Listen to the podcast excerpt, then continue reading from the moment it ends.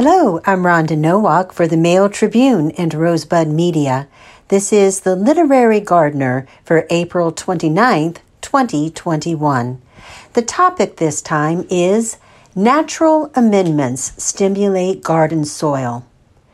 You may find that changing from a more conventional approach that involves lots of purchased products to a sustainable regenerative approach that relies on low cost recipes made yourself using local materials takes more time and thought, but the benefits are many, and the time spent in the garden rather than driving to the store is far more thought provoking.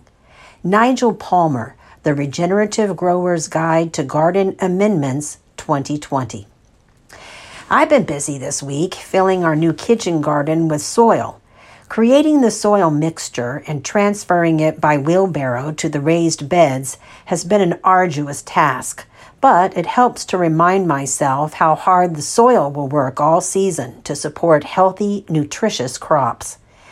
We all know that growing healthy plants begins with healthy soil. But what does it mean exactly to have healthy soil? According to Nigel Palmer, author of the Regenerative Grower's Guide to Garden Amendments, healthy soil has three components optimal levels of minerals, biological diversity, and efficient flow of energy in the form of communication and nutrition between the soil and plants. Plants require many kinds of minerals in the soil to thrive, some in relatively high proportions and others in trace amounts.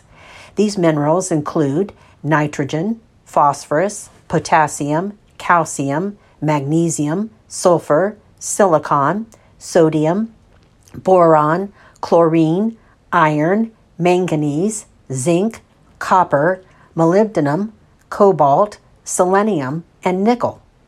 Essential non mineral elements in healthy soils include hydrogen, oxygen, and carbon. Minerals and water are taken up from the soil by the plant roots and carried through the plant via a narrow pathway called the xylem.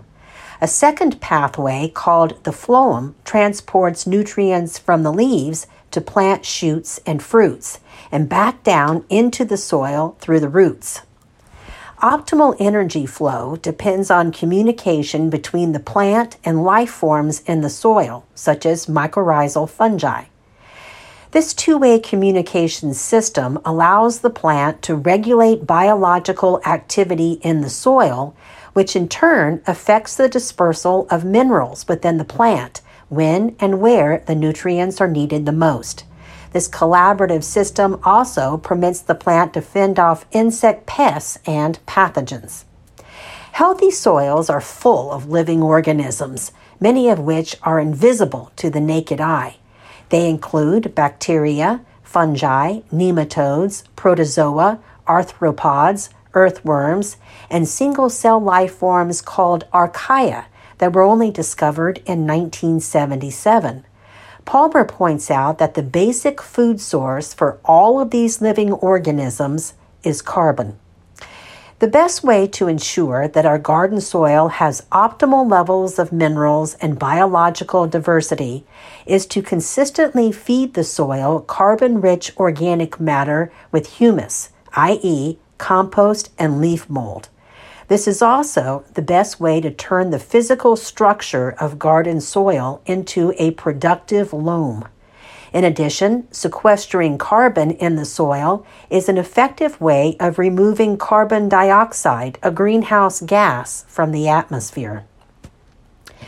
Beyond compost and leaf mold, however, Palmer's book delves deeper into building healthy soils, particularly for producing edible crops. He says that one of the best ways to enhance soil for food crops is by adding fermented plants to compost or directly to the soil as a drench. Fermented plant solutions can also be applied as foliar sprays. Specific plants can be fermented to address mineral deficiencies in the soil or to provide a broad spectrum of minerals for optimal garden production. We need look no further than the weeds growing in our garden, such as dandelions, chickweed, hairy bittercress, and many others. They're all good sources of particular minerals. For example, chickweed and lamb's quarters contain high proportions of phosphorus and potassium. Common mallow weeds that give me such a headache with their long, tenacious tap roots redeem themselves by being rich in calcium, magnesium, potassium, iron, and selenium.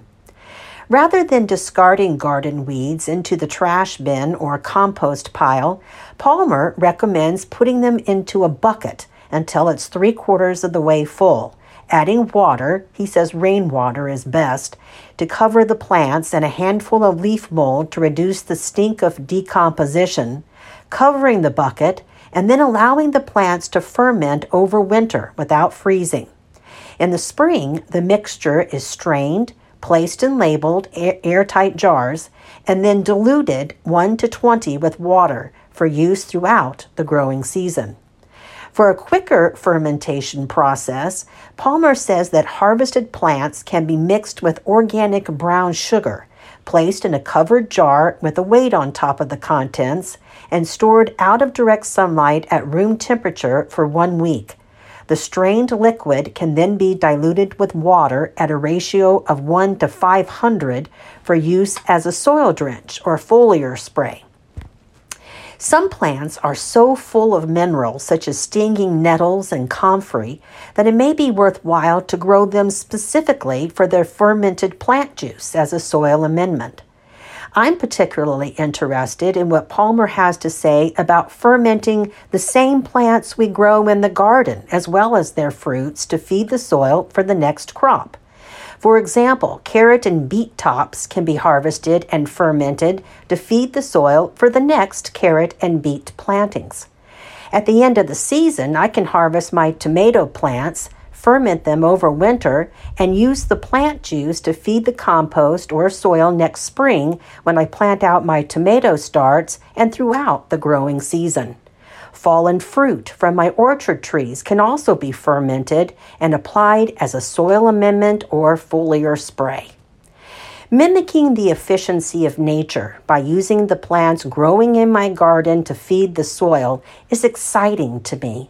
I'm finding that the more I trust in the wisdom of the plants, the more thought provoking and satisfying my gardening becomes. And speaking of satisfying, here are some satisfying things to do in the garden this week. I'm going to plant out my hardened off warm season crops, including beans, tomatoes, cucumbers, and eggplant. I'm going to add compost to my planting holes and leaf mulch around the plants.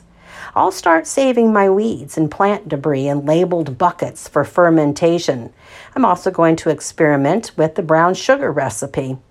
In the meantime, I'm going to brew a compost tea with sea kelp as a soil drench for my spring blooming flowers and spring producing veggies. I'll prune off suckers from my fruit and other trees, and I'm going to start creating container gardens for my front porch and patio. And that's it for the Literary Gardener this time. Thanks so much for listening and happy gardening.